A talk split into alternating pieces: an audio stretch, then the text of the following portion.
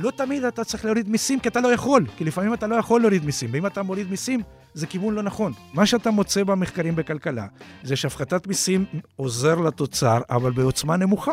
לא הייתה אפילו שנה אחת במשרד האוצר שכשהורידו מיסים רשמו העלאת הכנסות. והם צודקים, אין דבר כזה, זה לא קיים.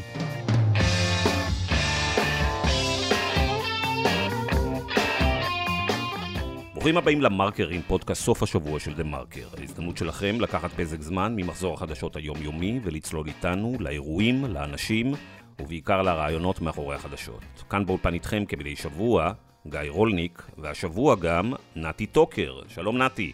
שלום גיא.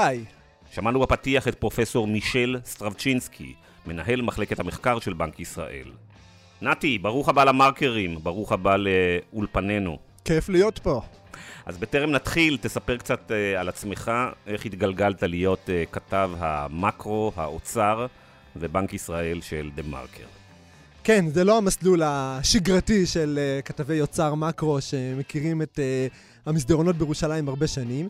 Uh, אני גדלתי במקום אחר, גדלתי בבני ברק, עמוק עמוק בתוך uh, הקסבה של בני ברק, גדלתי בחיידרים. למדנו אה, רק אה, הוויות אביי ורבא, אתה יודע, את התלמוד מכל כיוון ישר והפוך. אבל אתה יודע, כמו הרבה הרבה צעירים, זו מגמה מאוד רחבה היום במגזר החרדי, כמו הרבה צעירים אה, בגיל שלי, בשלב מסוים הבנו שמשהו דפוק בשיטה. ואו שאתה מתקפל, מוריד, מוריד את הראש, או שאתה אה, מחליט שאתה עושה צעד כלשהו. ואתה יודע, היו שקראו לזה מרד גיל הנעורים, אה, טיפש עשרה, אבל החלטתי לעזוב את הישיבה. מסלול חיים לא פשוט, גם מהמשפחה, גם מהחברים, גם מהקהילה.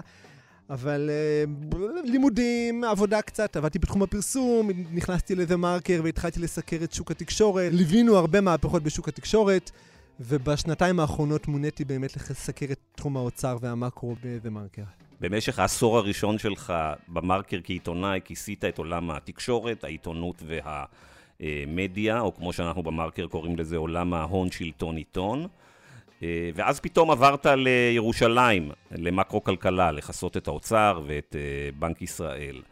איפה לדעתך הרקע בתקשורת, במדיה, בפרסום, סייע לך בעבודה שהיא כל כך uh, שונה, ומה נאלצת ללמוד בשנתיים האחרונות שלך, שאתה אחראי על תחום המקרו-כלכלה בדה-מרקר? מה למדתי בעיקר? שהרבה פעמים אנשים מקבלים החלטות בלי שהם יודעים על מה הם מקבלים, בעיניים עצומות. זה מאוד מאוד הרגיז אותי, כי היו מקרים שבהם אנשי אגף התקציבים איכשהו ברוטינה שלהם קיבלו החלטות על בסיס אה, מה שקודמיהם אמרו, או מה שלחשו להם על האוזן, או סתם איזה מוטיבציה לשלוט, ובבנק ישראל קיבלו, אה, הציגו אוטומטית עמדה אחרת. הרבה פעמים, אם לא אנחנו, ש, שנחשוף לעיני כל את מערכת קבלת ההחלטות והשיקולים וההשפעות, אה, לא יהיה מי שיעשה את זה. הם הרבה פעמים מקבלים החלטות בלי לדעת למה. אז מעניין מה שאתה אומר, נתי. אתה יודע, מסורתית, בגלל התלות במידע, ובגלל שלממשלה בכלל, וספציפית למשרד האוצר, אה, יש אה, מונופול על חלק מהמידע הכלכלי, חלקים גדולים מהעיתונות הכלכלית בישראל היו מהדהדים את העמדות של משרד האוצר בכלל ושל אגף תקציבים אה, בפרט. וראינו את העיתונות הכלכלית לוקחת לעיתים קרובות אה, את העמדה של אגף התקציבים. אה, זה דבר שהתחיל אה, להשתנות בשנים האחרונות, וכשאני קורא אותך בשנה האחרונה, לי נראה שאתה כבר הרבה יותר ביקורתי. כן, תראה, כוח משחית, כוח מוחלט, משחית. תראה, כוח של אגף התקציבים זה משהו שהוא באמת חסר תקדים. בכל משרדי הממשלה מנכ"לים שרוצים לקדם נושא מסוים חייבים אישור מפקיד צעיר באגף התקציבים ש, שיאיר להם פנים ו, ויסכים לחתום להם על התקנה ולהביא אותה לכנסת. יש בעייתיות מאוד מאוד גדולה באופן שבו אגף התקציבים שולט על כל המנגנונים הממשלתיים כמעט. וזה משהו שלא מדובר מספיק. בעיקר לא מדובר ההשלכות של זה. יש, יש הרבה גופים אחרים במשק, אה, בכלכלה הישראלית, שמנסים להציע הצעות חלופיות, שמעלים רעיונות. והשליטה המוחלטת של אגף התקציבים אה, היא בעייתית במיוחד, לאור סוגיות מסוימות שאגף התקציבים אה, באופן מסורתי, דור אחרי דור, רואה ב, ב, בעין אחת אה, ולא מנסה אפילו לערער על, על, על תפיסות מוקדמות. וזה, וזה פוגע, זה פוגע בכולנו. אם יש גופים ממשלתיים אחרים שרוצים לקדם דברים, הרבה פעמים הם תקועים רק בגלל שהכוח של אגף התקציבים הוא באמת משהו שאי אפשר להתמודד מולו. נתי, אתמול פרסמת ניתוח מעניין על uh, יחסי הציבור שאביגדור ליברמן עושה לעצמו בימים האחרונים, כחלק מקמפיין הבחירות uh, כמובן, לרפורמה בחקלאות. ואתה הסתכלת על הנתונים, על המספרים ובעיקר על העיתוי, והגעת למסקנה מעניינת. כן, תראה, פוליטיקאים, אה, זכותם לקחת אה, קרדיט על, על מהלכים טובים שהם עשו. במקרה הזה, זה עבר לנקודת קיצון שבה, שבה ליברמן הציג מספרים שגויים לחלוטין, טפח לעצמו על השכם בצורה כל כך אפילו מגוחכת. תשמע, הרפורמה בחקלאות היא רפורמה חשובה שמדברים עליה כבר הרבה זמן. Uh, צריך לומר שליברמן ובאמת uh, uh, ניסה לפחות לקדם אותה. יש איזה הסכם בין הצדדים, uh, עוד לא נחתם, אבל כשהדברים האלו עוד לא קרו, עדיין uh, מחכים ליישום שלהם, פתאום ליברמן אומר, רגע, מחירי הפירות והירקות ירדו בק... ב- ביוני, אה, זה בגלל הרפורמה. עכשיו, כל מי שמתעסק, בסיקר את המדד ומנתח את המדד, אה, יודע שההשפעות אה, עונתיות, פתאום הקיץ מגיע, נוצרים מלאים, נוצרים עודפים בפירות וירקות, המחירים יורדים. אין לזה שום קשר אה, לרפורמה בחקלאות, שהפחיתה באגורות ספורות את המחירים של חלק מהפירות והירקות. מאוד מאוד uh, מצער האופן שבו ליברמן חשב שהוא יכול להטעות את הציבור, להציג ברשתות החברתיות מספרים מאוד מאוד שגויים, ו- ולקחת קרדיט על עצמו, וזה בעיקר מצער כי זה מונע דיון ציבורי אמיתי, מה התועלות של, של הרפורמות, הרפורמה הזאת, מה הבעיות שהיא יוצרת במקומות אחרים. כשמציגים לעיני הציבור איזשהו מסך עשן, שהנה הורדנו מחירים, זה מונע דיון אחר בבעיות הרבה יותר אקוטיות בשוק המזון, ריכוזיות בשוק המזון, דברים שלא מטפלים בהם, ואת זה ליברמן אה, ניסה לטשטש, ואנחנו ניסינו קצת להראות שהוא אה, משחק במספרים. אז הזכרת באמת את הרפורמה שלא קרתה בשוק המזון, ואנחנו אה, רואים עכשיו את... אה, את הגל עליות המחירים על גבי אה, יוקר מחיה גבוה מעל ה-OECD כבר בצורה, מעל המדינות המפותחות בצורה אה, משמעותית. תראה, בנימין נתניהו מנע את אישור התקציב במשך אה, למעלה משנתיים בגלל המשפט שלו. כלומר, זה היה שחיתות נטו. אבל אם רגע מסתכלים לא רק על אישור התקציב, שזה כמובן התאפשר ברגע שקמה הממשלה, אלא מסתכלים בעצם על ההבדלים בין התפיסה הכלכלית של הממשלה הנוכחית לבין זאת של אה, ממשלת אה, נתניהו. תתקן אותי אם אני טועה, בעצם יאיר לפיד ובנימין נתניהו בתפיסותיהם הכלכליות די דומים, שניהם מה שקוראים ניאו-ליברלים, וגם שניהם מוקפים בהרבה מאוד חברים מאוד עשירים מזה עשרות שנים. כן, תראה, קודם כל, הלוואי והיינו יכולים לקיים באמת דיון אה, מעמיק על תפיסות כלכליות. אני מרגיש שה... אה, לפיד, לכל הפחות, מציג הרבה סיסמאות, הרבה קלישאות, הוא לא באמת אה, מציג איזושהי תפיסה כלכלית מגובשת.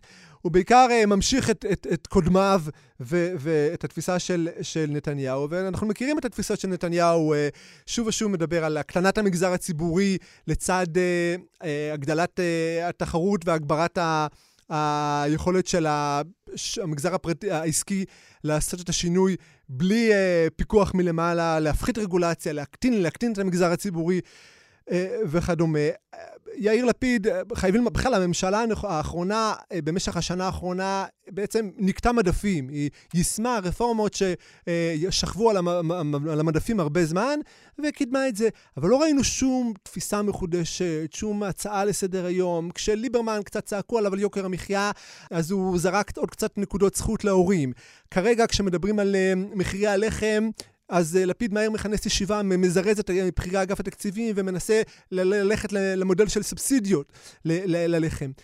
Uh, מאוד uh, נעים ונדים כמו מטולטלת על פי דעת הציבור ולא מציגים תפיסה כלכלית מגובשת, וכשכן מנסים לרדת איתם למקומות יותר uh, מעמיקים, אז זה חוזר באמת לתפיסות הניאו-ליברליות, נתניהו חוזר ומצטט את עקומת לאפר, את הורדת המיסים, את האופן שבו אפשר אה, להצמיח את המשק באמצעות הקטנת מיסים, לפיד uh, משנן וחוזר על זה שוב ושוב. אנחנו לא רואים איזה תפיסות כלכליות חדשניות מעניינות יותר, וזה עצוב שאין באמת דיון ציבורי בסוגיה הזו. יפה, אז הנושא של הפודקאסט שלנו היום אינו משרד האוצר, אלא מדיניות הכלכלית של ישראל בכלל ושל בנק ישראל בפרט, והאורח שלנו הוא מנהל מחלקת המחקר בבנק ישראל, פרופסור מישל סטרבצ'ינסקי.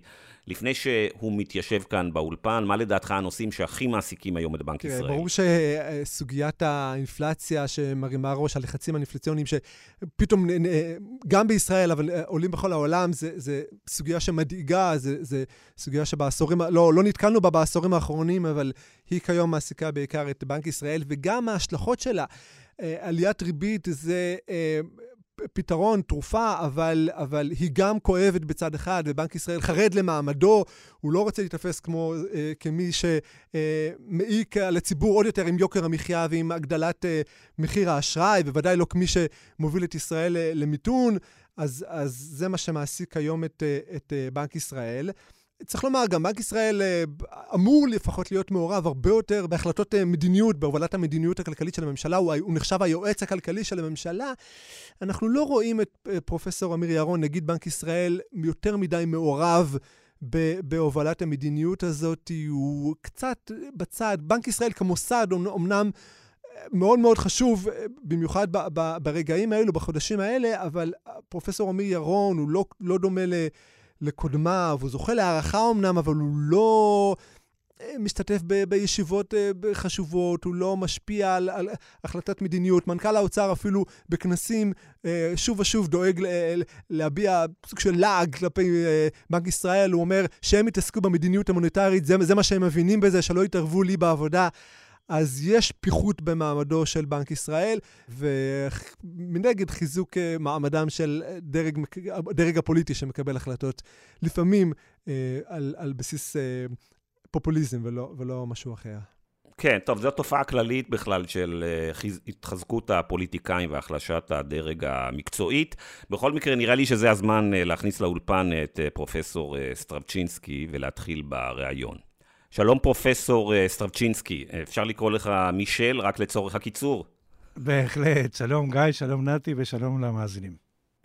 טוב, אז בטרם נצלול לאינפלציה ולמדיניות המוניטרית, אה, תספר לנו קצת על עצמך. אה, בסדר גמור. אז אני, כמו ששומעים במבטא, נולדתי באורוגוואי. יש לי שם בצרפתית, כי אבא שלי, הוא בעצם נולד בלודג', אבל בגיל שנה עבר למקום שקוראים לו סרן בליאז', והם אה, עברו שם את המלחמה, אבל ידעו להסתתר, ומאוחר יותר להגר לאורוגוואי. ולמה החלטת להיות כלכלן? תראה, אני חושב שהצעירים היום, החיים שלהם קשים, כי יש כזאת הצפה של מידע לגבי מה אתה יכול ללמוד. אצלי זה היה פשוט. הגיעה איזושהי יועצת, שאלה כל אחד מאיתנו מה אתה אוהב. אני אמרתי שאני אוהב קצת מתמטיקה, ואז היא אמרה, אתה, אתה תלמד כלכלה. ולחבר שלי, שהוא ידע לצייר, הוא אמר, אתה תהיה ארכיטקט. אז, אז זה, זה לא שאני בדיוק צייתתי מה שהיא אמרה לי, אבל היא כנראה, זה באמת הלך לכיוון, ובאורוגוואי יש לימודים שמערבבים. תמיד עניינו אותי גם החלק ההומני, נקרא לזה כך, וגם החלק של המתמטיקה, וכלכלה זה היה נראה לי התחום המתאים.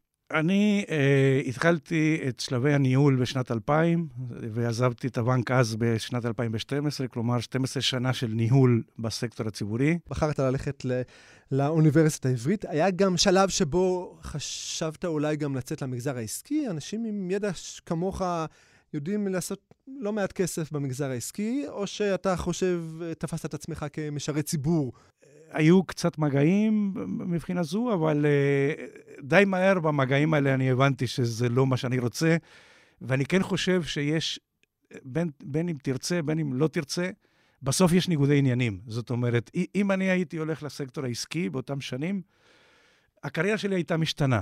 זה נכון שנגיד במונחים כספיים אתה מוותר על משהו, אה, זה מצד אחד, מצד שני, אותה תחושה של נתינה ושל שליחות. אתה יודע, מישל, זה מעניין מאוד התשובה שלך, שנתי שואל אותך על אה, מעבר לסקטור העסקי. הדבר הראשון שאמרת זה שיש גם אה, ניגודי עניינים.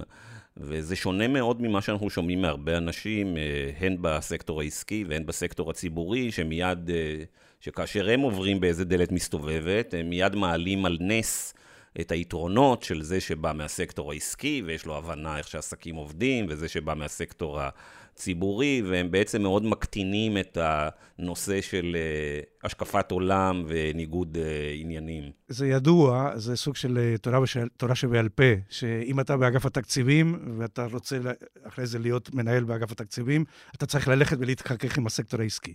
בנק ישראל הוא מוסד שונה, בגלל שהתפקיד של הייעוץ הכלכלי לממשלה, מה שייחודי בו, זה שאנחנו כותבים מחקרים. זאת שפה שונה, ולכן... העניין הזה של להיות בסקטור העסקי וכדי לחזור לתפקיד מהסוג שאני ממלא היום, הוא לא תנאי בכלל. למרות שאני חושב שזה כן היה נחמד, יש לי כלכלן פה ושם שהתחככו בסקטור העסקי, ובדרך כלל מביאים קצת ערך מוסף. אבל כשאני דיברתי על ניגוד עניינים, אני התכוונתי לזה ש... זה תלוי כמה זמן, כן, אבל אם אתה חלק משמעותי מהקריירה שלך נמצא במקום מסוים, שהוא, שמטרתו זה להסיר רווחים, קשה לי, קשה לי ככה לחיות בעולם אוטופי שאומר שלאחר מכן אתה תתעלם לזה לחלוטין, כן? אני, אני לא מאמין בעולמות האוטופיים האלה. גיא, אני לא חושב שהעולם הוא שחור לבן, כן? זאת אומרת, זה, זה מושחת, זה לא מושחת. זה לא ככה, אבל uh, באופן אישי זה מה שהתאים לי, ובדיעבד, בהינתן ההזדמנות שנוצרה לי, אני דווקא די שמח שזה כך קרה. אגב, קראתי לא מזמן מחקר של אחד מהעובדים שלך. נועה מיכלסון. נועה מיכלסון, מיכלסון, שהיא ראה שבעצם אה, יש אה, אכן... אה, אמפירית אפשר לראות שבאמת אנשים שבאים מהסקטור הציבורי, רגולטורים, אנשי אוצר וכן הלאה, שהם עוברים לסקטור העסקי, אז באמת יש תשואה עודפת של אותן מניות. המניות אכן נהנות, החברות אכן נהנות מהקשרים שיש לאותו אדם במסדרונות השלטון. מישהו שנמצא באוצר והוא צריך לבצע, אם התורה שבעל פה זה שהוא יהיה איזושהי תקופה באיזשהו מקום ויחזור, אני ממליץ שהתקופה לא תהיה ארוכה מדי.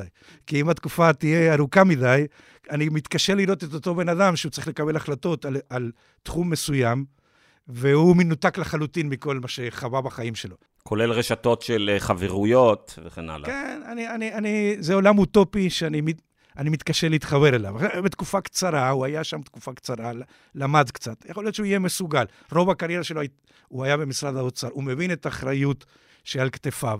ובואו גם לא נשכח עוד משפט. כולנו, כולנו ממהרים, לפעמים מאשימים את משרד האוצר. אני לא בין האנשים האלה. אני חושב שמי שמחליט זה פוליטיקאים. נמצא שנים רבות בעסק הזה. ההחלטה היא ההחלטה של הפוליטיקאים. במדינת ישראל יש תקציב ריכוזי. ראש הממשלה ושר האוצר ביחד מחליטים המון.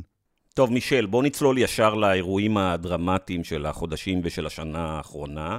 אה, יושב מולך כרגע נתי טוקר, כתב המאקרו של דה מרקר, הוא בן 41, וזה אומר שמהיום בו הוא החל לעקוב אחרי ענייני כלכלה, אינפלציה היא למעשה דבר שלא קיים. האינפלציה בישראל מוגרה בערך לפני כ-15-20 שנה, והעולם המפותח לא ראה אינפלציה משמעותית כמעט כבר 40 אה, שנה. אז לטובת המאזינים הצעירים שלנו, אני מבקש שתפתח ותסביר לנו מה זה בדיוק אינפלציה ובמה היא שונה מיוקר אה, מחיה, ומדוע כלכלנים כל כך חוששים מאינפלציה. אנחנו, כשאנחנו קונים, אה, כמובן יש מחירים, והמחירים האלה יכולים לעלות, ויש הבדל בין עליית מחירים לאינפלציה.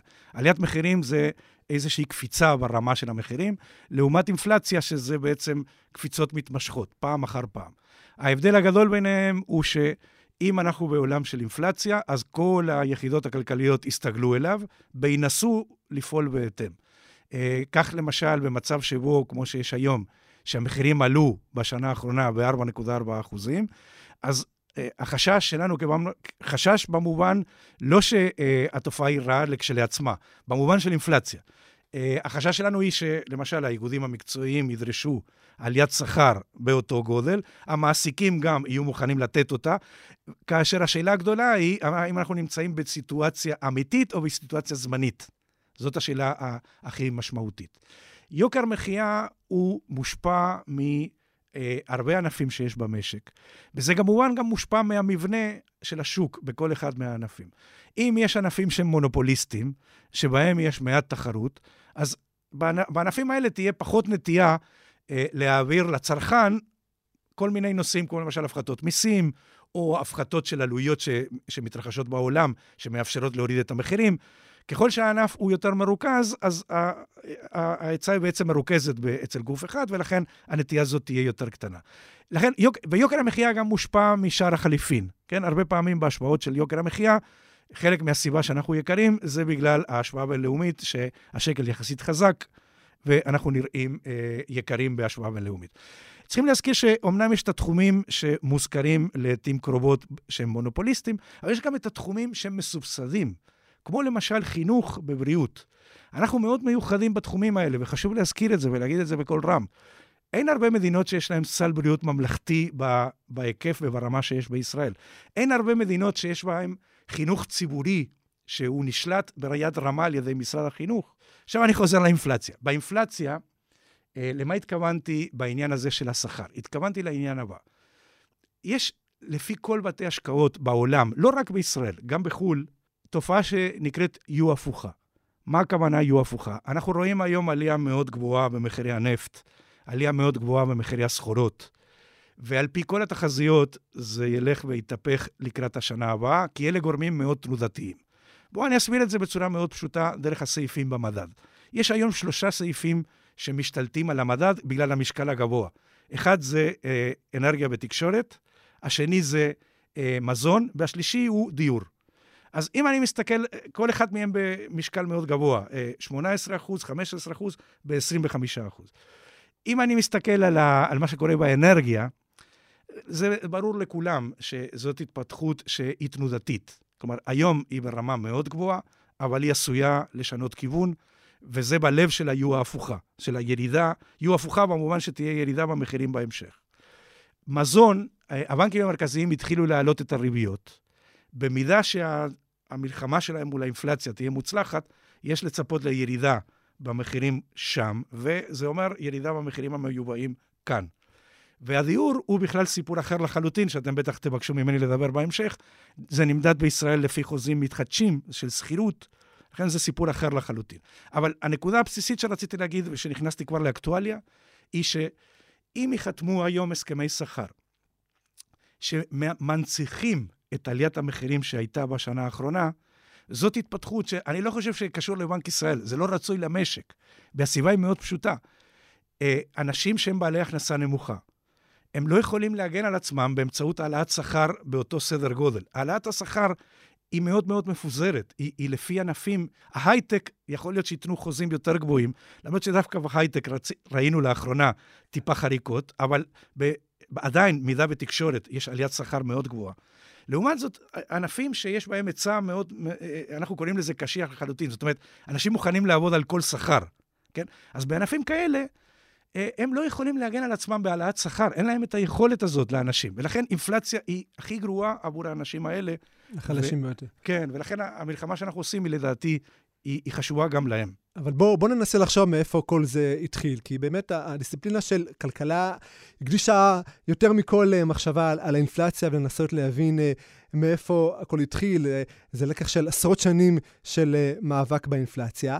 ו- ועכשיו אנחנו נמצאים שוב בגל uh, חסר תקדים של, של, של העשרים האחרונים, של כמעט עשרה אחוז במדינות uh, uh, הכי עשירות ומפותרות. מי אשם בזה? איך קרה שהבנקים המרכזיים נכשלו ונתנו לאינפלציה לחרוג ככה מהיעד? אולי הם בעצם התכוונו לכך, הם העדיפו uh, להתמודד עם הכשלים ועם הבעיות של האינפלציה מאשר סיכונים אחרים. מי, מי אשם במה שקרה?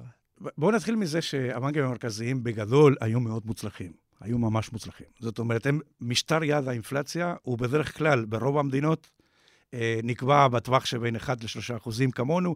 יש כאלה, כמו למשל אה, באירופה, ב-ECB, הם עברו ליעד נקודתי של 2 אחוזים. והם הצליחו לעגן את הציפיות בקרב הציבור בצורה מרשימה מאוד, כולל גם אנחנו בבנק ישראל. בציפיות שהן חמש שנים קדימה, אנחנו 100% מהזמן בתוך היעד. 100% מהזמן. בצ... בציפיות שהן לכיוון שנתיים במעלה, אז זה פחות, 60 אחוז, ובאינפלציה עצמה, פחות. זה קצת מביך, 30 אחוז מהזמן אה, אנחנו ביעד. עכשיו, אנחנו לא ביעד כי המחירים הם מאוד תנודתיים, ולכן זה לא במיוחד מטריד את הבנקים המרכזיים, כי אנחנו מפעילים מדיניות של יעד אינפלציה גמיש. ולכן אנחנו מחויבים לעמוד בטווח של שנתיים ביעד, ולא כל, בכל נקודת זמן נתונה. אז במובן הזה, הגמישות הזאת היא טובה. אני חושב שצריך להתחיל מזה שהבנקים המרכזיים דווקא מאוד הצליחו ולייצב את הציפיות ולגרום למצב שאנשים מאמינים שהאינפלציה תחזור למקום הנכון. זה, זה הנקודה הראשונה. הנקודה השנייה, בשנים האחרונות אנחנו יוצאים ממשבר אה, שהוא היה מאוד קשה ולא צפוי, משבר הקורונה, שבמהלכו הבנקים המרכזיים הפעילו מדיניות מרחיבה. אנחנו בבנק ישראל, פעם ראשונה בהיסטוריה, נתנו ריבית שלילית לבנקים, בתנאי שיעבירו הלוואות לעסקים הקטנים. ובאירופה בכלל אה, הרחיבו את התקופה של הריבית השלילית, שיכול להיות שעכשיו היא תסתיים, אנחנו לא יודעים, אבל כנראה. התקופה הזאת היא חייבה מדיניות מרחיבה. עכשיו, איך, איך פתאום אנחנו מוצאים את עצמנו במצב כזה? יש לנו לכולנו זיכרון קצר. אם אתם מסתכלים על האינפלציה בנובמבר 2021, ללא אנרגיה, כן, בפירות וירקות נגיד, היא הייתה 1.9, באמצע היעד. מה שקפץ לאחר מכן, במיוחד בפברואר, עם המלחמה, עם המלחמה אוקראינה-רוסיה, זה מחירי הסחורות, מחירי הנפט. זאת הייתה הקפיצה הגדולה, שהיא הקפיצה את האינפלציה מעל היעד, במדינת ישראל מעל 3 אחוזים. עד היום, אם אנחנו מסתכלים על האינפלציה ללא אנרגיה, צריך להוריד 0.5. הדרך שבה אנחנו התמודדנו בבנק ישראל היא הייתה להודיע פעם אחת לפני ההחלטה של ההעלאה הראשונה, אנחנו... עומדים. כן, אמרנו, אנחנו מתחילים תהליך בציפייה, למשל, שמישהו שלוקח משכנתה, הוא יבין שבעצם מה שאנחנו אומרים לו, זה תיזהר כשאתה הולך לקחת משכנתה, כי אם אתה תיקח משכנתה צמודה, מה הבעיה שלך? מצד אחד תקבל PTI נמוך, זאת אומרת. PTI זה payment to income, כחלק מההכנסה, הוא יהיה נמוך, זה, שזה נראה אטרקטיבי. מצד שני, זה צמוד, ואם זה צמוד, אתה עלול לסבול מהאינפלציה. מישל, אנחנו כבר שנה לתוך הגל האינפלציוני הזה, בעיקר בארצות הברית ובאירופה, והשאלה שלי היא, האם אנחנו כבר יודעים להגיד מה המקור שלו? האם זה באמת אה, אוקראינה? האם זה באמת המדיניות הפיסקלית והמוניטרית בתקופת הקורונה? או שבעצם יש כאן גם תוצאה בכלל של סוג המדיניות של בנקים מרכזיים כבר ברוב העולם אה, מאז המשבר הפיננסי של 2008, של אה, ריביות ריאליות, כלומר מנוקות אינפלציה שליליות, ובעצם סוג של הדפסת כסף. אז האינפלציה התחילה לחזור ליעד לפני הקורונה. אנחנו בבנק ישראל אפילו קצת, הייתה, הייתה איזושהי העלאת ריבית קטנה, כן, בלבד, שאחרי זה ירדה בחזרה בגלל הקורונה. במדינות אחרות יש מצבים שהם מאוד מאוד שונים. למשל באירופה, הם סובלים מאבטלה מאוד גבוהה. לפני הקורונה הם היו באחוזי אבטלה של 7 אחוזים. בארצות הברית אחוזי אבטלה הם יותר דומים לנו, זאת אומרת, מצב של יותר של תעסוקה מלאה. אה, האם, האם בנק ישראל יכול היה להתחיל להעלות את הריבית אז? אה, אה, זה תמיד משהו שאתה תמיד צריך לשאול מה היה צריך להיות אז, אבל מנקודת מבט של עמידה ביעד האינפלציה, לא היו איומים של חוסר עמידה ביעד האינפלציה בצורה מאוד ברורה. לגבי המדיניות הפיסקלית והמוניטרית, זאת נקודה מאוד חשובה. אנחנו בבנק ישראל, כיועץ כלכלי לממשלה, תמכנו ב- בלב שלם במדיניות המרחיבה הפיסקלית שנעשתה בתקופת הקורונה. הממשלה החליטה בעצמה לסגור עסקים בגלל הנושא של ההדבקה, ובאותה נשימה שהיא המליצה את זה, היא גם הייתה מוכנה לעזור בלתת את הכספים האלה תוך כדי הגדלת חוב. אנחנו כיועץ כלכלי לממשלה אמרנו את זה בצורה ברורה, זה נכון. אבל זה נכון, גיא ונתי, אם זה זמני. לא אם זה פרמננטי, אם זה זמני לתקופת הקורונה. עכשיו, זה, זה יחסית היה קל, כי קופסאות הקורונה בהגדרה הן זמניות. למשל, השנה יש, הקצו לזה עשרה מיליארד, והביצוע הוא הרבה יותר נמוך, שלושה, ארבעה מיליארד. זאת אומרת, אתה לא סתם תבזבז את הכסף, הוא באמת הולך למטרות הקורונה, ולכן זה אמין, זה אמין וזה אמיתי. אנחנו לא סתם משאירים חוב לדורות הבאים. אה, אנחנו גם ידענו להיות ביקורתיים, כשדיברו על למשל קצבה לכל ילד, אז אתה יכול להגיד בשלב הראשון של, של הסיפור, אה, אין לך נתונים, אז אתה עושה את זה, בסדר, אני מסוגל, התחלה, חיים קשים, בארה"ב עשו את זה הרבה יותר, כן? אבל ככל שאתה מתקדם בקורונה, איזה סיבה יש לך לתת כסף לאנשים שיש להם הכנסה גבוהה, כדי לקחת את זה אחר כך בחזרה באמצעות המיסים, לממן את החוב? אה, זה לא הגיוני, זה דבר לא הגיוני. לכן, שמה יצאנו בקול ברור, לא לבזבז את הכסף הציבורי, אה, אה, אלא להיזהר, כי כל חוב, אחר כך צריך לשלם אותו. אז אנחנו כן השמענו את הקול שלנו בשלבים המתקדמים של הקורונה, אבל המדיניות הפיסקלית אז הייתה באופן זמני מרחיבה. אם אנחנו מסתכלים היום, יש עודפים שישה חודשים ברציפות בקופה. והקול של בנק ישראל הוא הפוך, הוא אומר, קחו את הכספים האלה בצד, תחכו לזה שיהיו תוכניות השקעה, ואז כשהתוכניות כבר יהיו, תשתמשו בכסף. זהו, אז מדוע לדעתך הגל האינפלציוני בישראל הוא נמוך משמעותית מארצות הברית ואירופה? אם הדפס, הדפסנו פחות כסף, הרי גם אצלנו הריבית הריאלית הייתה שלילית במשך תקופה ארוכה. צריך להבין שכל ה... הדרך שבה יצאו מאירופה מהמשבר הפיננסי במה שקרה בישראל, זה דברים שונים לחלוטין. בארצות הברית הייתה תקופה שבה החוב התכנס, והוא התחיל לרדת, ואז עוד פעם היה גירעון, והתחילו להעלות את, ה, את החוב. החוב התחיל לעלות בחזרה. בישראל אנחנו הגענו למצב הזה רק ב-2019. 2019 זאת שנה של גירעון מבני ועלייה בחוב. זה מתועד בדוח בנק ישראל. זה אומר שכשאנחנו נראה את כל הגלים האלה עוברים, כן? כי זה מאוד מבלבל, הנתונים מאוד מבלבלים. היום אנחנו בעודף בגלל הכנסות חריגות. כשהגלים האלה יעברו, כן, למשל, ניקח את דצמבר, השנה. בדצמבר השנה, כמו כל שנה, אנחנו נראה הוצאה מאוד גבוהה. זה פשוט pattern של עבודת הממשלה. ואז נראה גירעון, לא נראה עודף, כמו שראינו בשישה חודשים האחרונים. אז ככל שניכנס לתוך שנה הבאה, עוד פעם נראה גירעון. כאילו, כשמנתחים את, ה, את מה שהיה שם, אז אנחנו קוראים לזה גירעון מבני, וגם אצלנו הגענו למצב של גירעון מבני לפני כל התקופה של, של הבחירות, כן, של המערכות בחירות חוזרות ונשנות. אה, ככה שאני חושב שגם הממשלה החדשה, כשהיא תיכנס, היא תצטרך להסתכל על התמונה הזאת. כאילו, נכון לעכשיו, זה ממש לא נראה כך. יש עודפים מאוד יפים, וזאת הסיבה שבגללה אנחנו אומרים, עדיף כרגע להוריד את החוב, אה, אה, אה בעצם ליצור מרחב פיסקלי, ובהמשך אה, צריך יהיה להתמודד עם המצב שהוא יחזור לנורמליזציה. מישל, מיד נדבר על החוב, אבל בוא רגע נדבר שנייה עוד רגע על המדיניות המוניטרית. עד לפני כשנה בערך, אז היה נראה כאילו חוקי הכלכלה נכתבו מחדש. היה תקופה מאוד ארוכה, כמעט עשור, של ריביות ריאלית, אה, ריאליות שליליות, היו הדפסות כספים מטורפות, אבל לא הייתה אינפלציה. איפה כן הייתה אינפלציה? במחירי הנכסים, במניות, באג"ח, בנדל"ן. אבל תקן אותי אם אני טועה, נגידי בנקים, כולל בנק ישראל, היו די אדישים לאינפלציה הזאת של הנכסים. אה, זה, זה טיפה קשה אה, אה, להשתמש במילה אדישים במובן הבא. בספרות יותר ויותר מתייחסים לנושא של הנכסים כמשהו ש... בעיקר בהקשר של יציבות פיננסית. לא בהכרח בהקשר... בכללים של הבנקים המרכזיים, אז קודם כל צריך לטפל באינפלציה, ואחרי זה גם, תוך כדי גם שמאפשרים פעילות, כן, שהפעילות היא נאותה. אה, והנושא של הנכסים, הוא נכנס דרך היציבות הפיננסית, מהדלת הראשית. האם הבנקים צריכים לדאוג לבורסה או דברים מהסוג הזה? כמובן שזה לא, לא במנדט של הבנקים וכולי וכולי. אה, אבל הם לא אדישים במובן שזה במידה שזה משפיע על היציבות הפיננסית. עכשיו, בדרך כלל בישראל מזכירים את זה הרבה בהקשר של הדירות, כן? הרבה פחות בהקשר של הבורסה, כי אין לנו טראומות מאוד גדולות בענייני בורסה. צריך ללכת אחורה בתקופות מאוד מאוד ארוכות, משבר הבנקים, כדי, אה, עם טראומות של בורסה. אה, לפחות המדיניות של בנק ישראל אה, היא פחות מיוחסת עם טראומות מהסוג הזה. לעומת זאת, בדיור, מדי פעם מזכירים את הנושא שבנק ישראל אני נשאל הרבה, אה, רגע, אבל אתם מורידים את הריבית, זה משפיע על הדירות. אז, התשובה היא כמובן שכן, זה משפיע. אבל אנחנו, מה שמיוחד בחטיבת המחקר זה שאנחנו עושים מחקרים.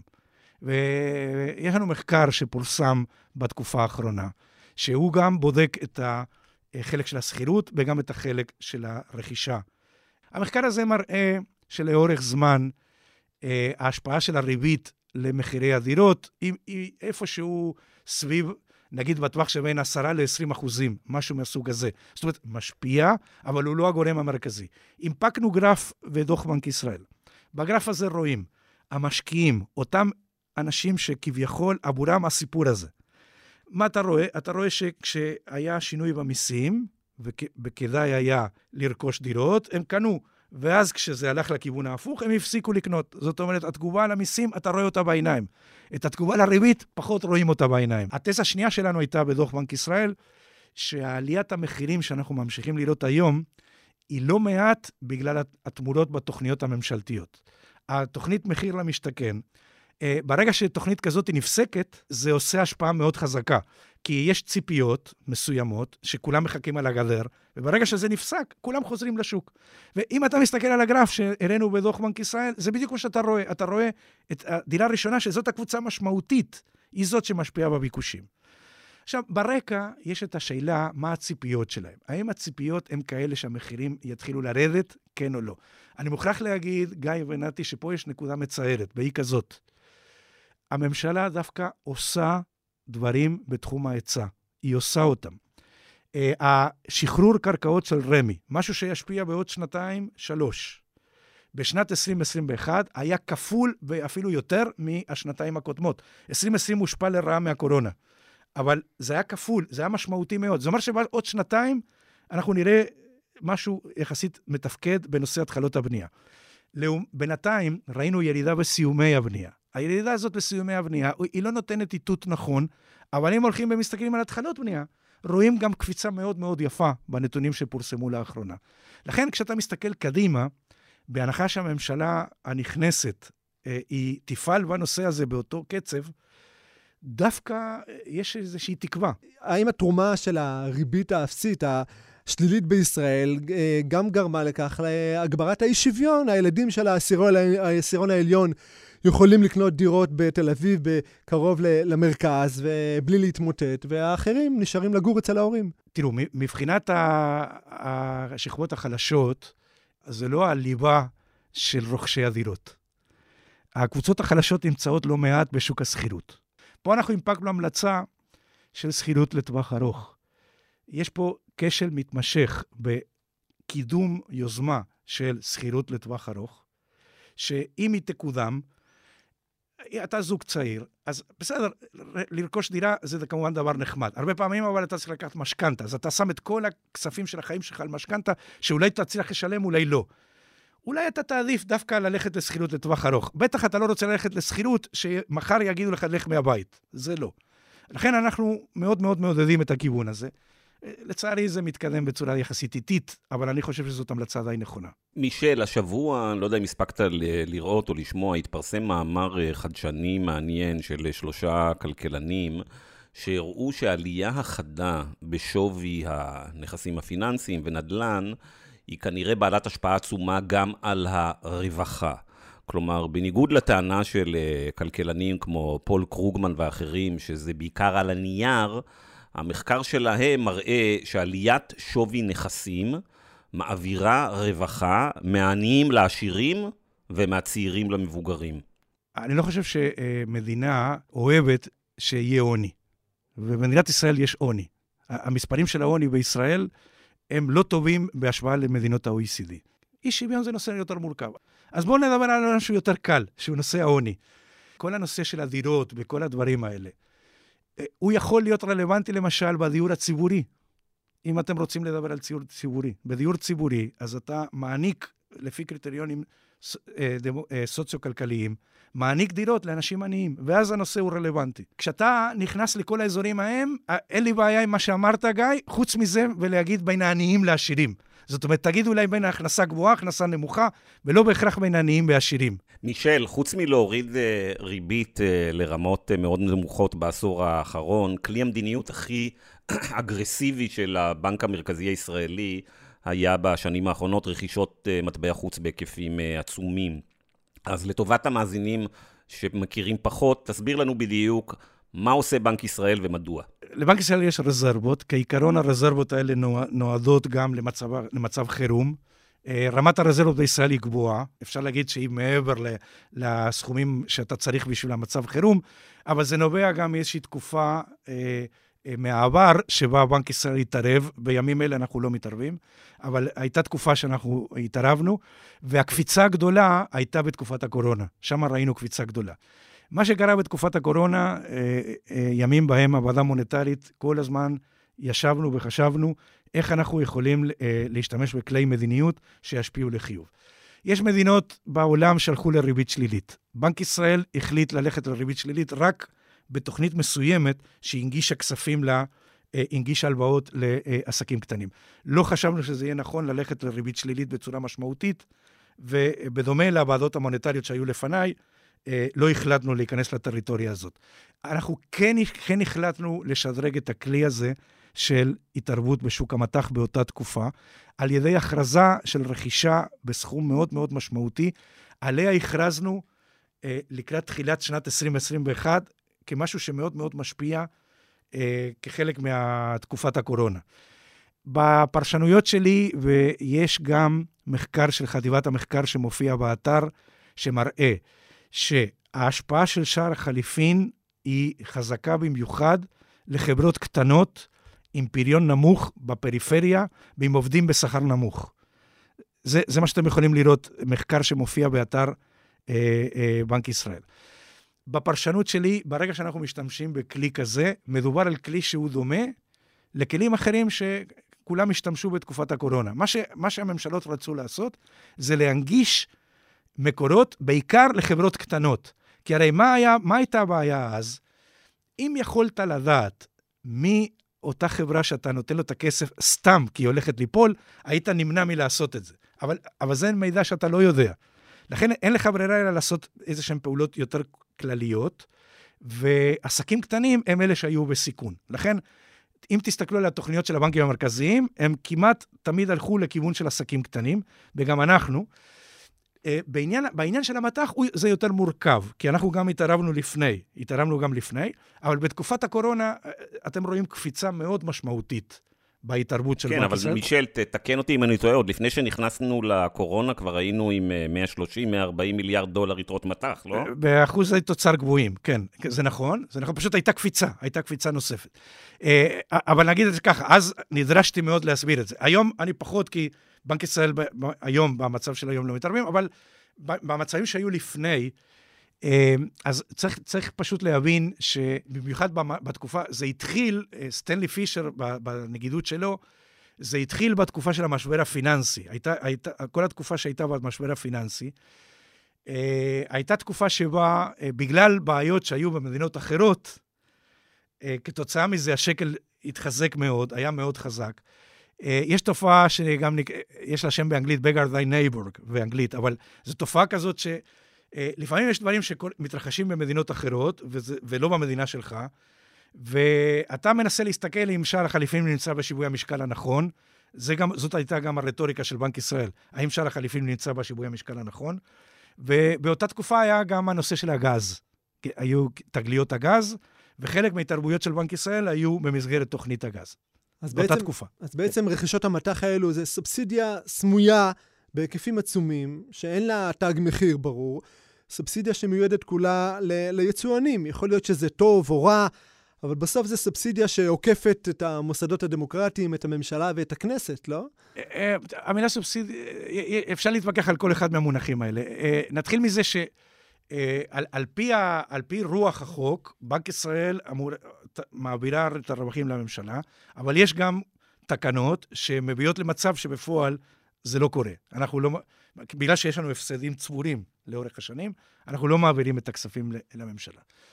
אה, עכשיו, בנק ישראל, אה, הוא כל הזמן מדווח על הפעילות הזאת לממשלה. הממשלה מודעת לפעילות הזאת, כן? ולכן, אה, אני לא, לא הייתי קורא לזה סובסידיה ממשלתית שבנק ישראל לוקח לעצמו את הכוח להעביר אותה לציבור. זה לא השם הנכון. אבל אין ספק שבניהול המדיניות המקרו-כלכלית, זה עוד אחד מהכלים. עכשיו, למה בנק, למה בנק ישראל משתמש בו? הוא משתמש בו כי יש בכלכלה משהו שנקרא טרילוגיה, זאת אומרת שמסתכלים על הרבה מטרות, של, שלוש מטרות, ומאז שאנחנו בתקופה שבה לא שולטים על תנועות ההון, אין שליטה על תנועות ההון, אה, אז אמנם שואפים לכיוון של שער חליפין נייד, אבל אין שער חליפין נייד באף... 70% מהמדינות אין להם שער חליפין נייד. הם, הם מצהירים שיש שער חליפין נייד, אבל אין להם. וכל אחד יש לה את השיטה שלה, איך היא קצת מתערבת ולא מאפשרת לשער החליפין להיות אה, עם התנועות, תנועות הון המאוד מאוד משמעותיות מהיום למחר. יש מדינות שמטילות מיסים, מס לטווח קצר. בברזיל, במדינות דרום אמריקה, לא מעט הטילו מיסים על תנועות לטווח קצר. הקונספט הוא נכון, כי אה, זה בדיוק התנועות שאתה לא רוצה, של הטווח הקצר. זה גם לא כל כך אה, משהו שממליצים עליו, ללכת למיסים לתנועות הון. אני, אגב, כשאני מדבר בתוך בנק ישראל, אני אומר, זה לא רק נושא של בנק ישראל, זה נושא של כולם. אבל מישל, אני רוצה רגע לחדד את מה שנתי אה, אמר. נניח שבנק ישראל החליט שהוא רוצה להגן על היצואנים, זה היה עוד לפני, ה... לפני הקורונה, זה התעצם בקורונה. מדוע הכלי האפקטיבי הוא רכישות אה, מטח ולא סובסידיה ישירה? כי זה יותר יעיל, יש לנו אומדן למחיר של ההתערבות במטח הזה, יש לנו הבנה של מה זה עושה לאי שוויון, ליוקר המחיה. על בסיס איזה, אה, איך אתה מקבל את ההחלטות על הדבר הזה? בום, קנית מטח ב-150-200 מיליארד דולר. אז אני, אני רוצה להתחיל מהרטוריקה, קודם כל. זה לא, בנק ישראל לא קם בבוקר ואומר, אני רוצה לעזור ליצואנים. זה לא ככה אנחנו חושבים על הנושא הזה. אנחנו כן מסתכלים על הנושא הזה כעוד אחד מהמשתנים שמשפיע על האינפלציה. אומנם זה באמצעות מה שהסברתי בהתחלה, קפיצה במחירים, ולא בהכרח אינפלציה, אבל בתקופות ארוכות זה יכול להגיע לשם. אה, אז, אז בכלל, אה, לא, זאת לא השפה. השפה שלנו היא לא בוא נעזור ליצואנים, זה בכלל לא בא משם. אה, כן יש את השפה של שער חליפין נמצא או לא בשיווי משקל, וזה עוד משתנה שמשפיע על האינפלציה, ולכן צריכים להסתכל עליו. עכשיו, מבחינת המחיר, יש כמו, הפוטנציאל למחיר הוא מגיע מהפער בין הריבית שאנחנו משלמים לבנקים לבין התשואות שיש להחזקת מטבע חוץ. אה, בנושא הזה יש, יש אצלנו חטיבה שלמה שעוסקת בנושא הזה. היא כל הזמן מנסה לשפר תשואות, אה, ואם מסתכלים בדברים שפורסמו, אה, אנחנו, יש לנו סל שהוא יותר הלך לכיוון שיש אחוז יותר גבוה של מניות, שזה מגן יותר טוב על, ה, על, ה, על השוק. אז אתם תגידו לי, רגע, אבל מה? אז, אז בשביל לתת, בשביל להשפיע על שער החליפין, אני רוצה יותר לשחק בבורסה, אבל אני לא רואה את זה כך, כי האחוזים שבהם בנק ישראל נמצא במניות הם אחוזים מאוד נמוכים. אה, מדובר על החזקה מאוד שמרנית בסטנדרטים של הבנקים המרכזיים, ולכן אנחנו כל הזמן מסתכלים על ה... על הפער הזה. זה לא משהו שאנחנו לא מסתכלים עליו, זה משהו שאנחנו מסתכלים עליו, מנסים להביא אותו למינימום. ובנוסף, בתקופות שבהן זה לא נדרש, אנחנו לא מתערבים. למשל התקופה הנוכחית, כשזה לא נדרש, אנחנו, בנק ישראל, לא מתערב בשוק המטח. טוב, בואו נדבר רגע על מיסים.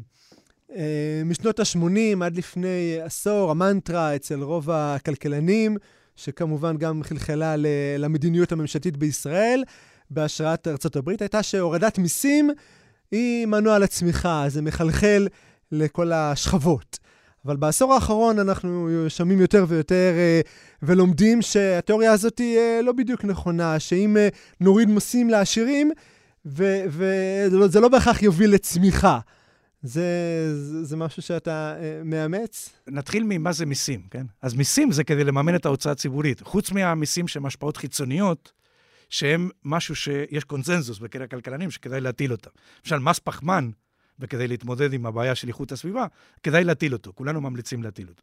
אז נצ... נשאיר אותם בצד, כל שאר המיסים זה לא משהו שרוצים לעשות, זה משהו שחייבים לעשות כדי לממן את ההוצאה הציבורית. אז זאת צריכה להיות השאלה הראשונה. האם כשאתה מפחית מיסים, אתה ממומן?